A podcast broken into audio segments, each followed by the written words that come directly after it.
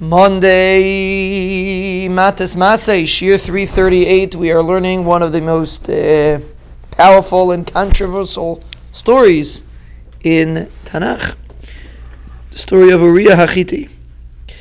And uh, David sent a message to Yoav that he should send Uriah to the front lines and get him killed. Vayihi, eh, we're holding Parakit Aleph Pasuk Tezayin. Vayihi b'shmar Yoav al Yoav was surrounding a certain city. Vayitain es Uriah lamakam eshayada. Ki Anshichayel sham he put Uriah at a place where he knew.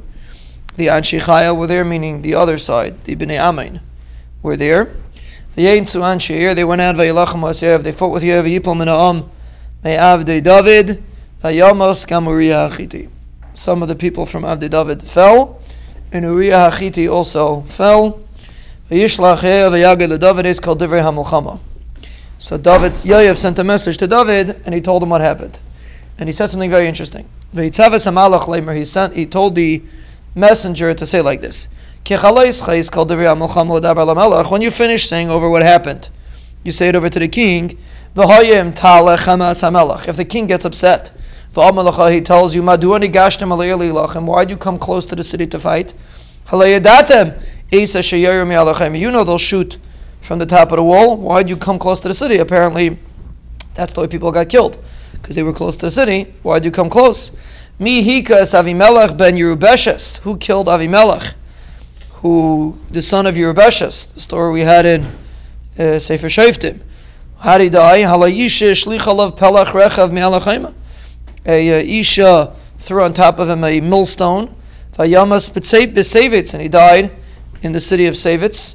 So you knew, you should have learned from the history. Why do you go next to the Chaima? So Yoav was telling him, when you tell the king the story and the king asks you, why do you go next to the Chaima? Tell the king, throw in this piece that Uriah Chiti was also killed. So then the king will understand the purpose of why he came close to the city was in order to kill Uriah, which was the which was uh, uh, David's plan. He told him the message.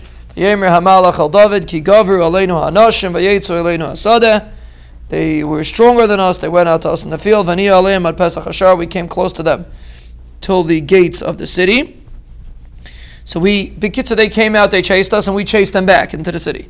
And we followed them close to the city. Vayeru hamayrim alavadecha, the archers shot from on top of the wall. Vayamusum yavde amelach, v'gamavdecha uriah hachiti And also Uriah hachiti was killed. So he did not wait for a two-step conversation with David. He just said it all in one shot that they shot on us, and Uri, everyone and people were killed, and Uriah was also killed. He didn't think there was any purpose in breaking it up, Yoav apparently wanted to break it in slowly, but the Malach didn't understand Yoav's intention, and therefore he just said it in one shot that the servants were killed and Uriah Chiti was killed.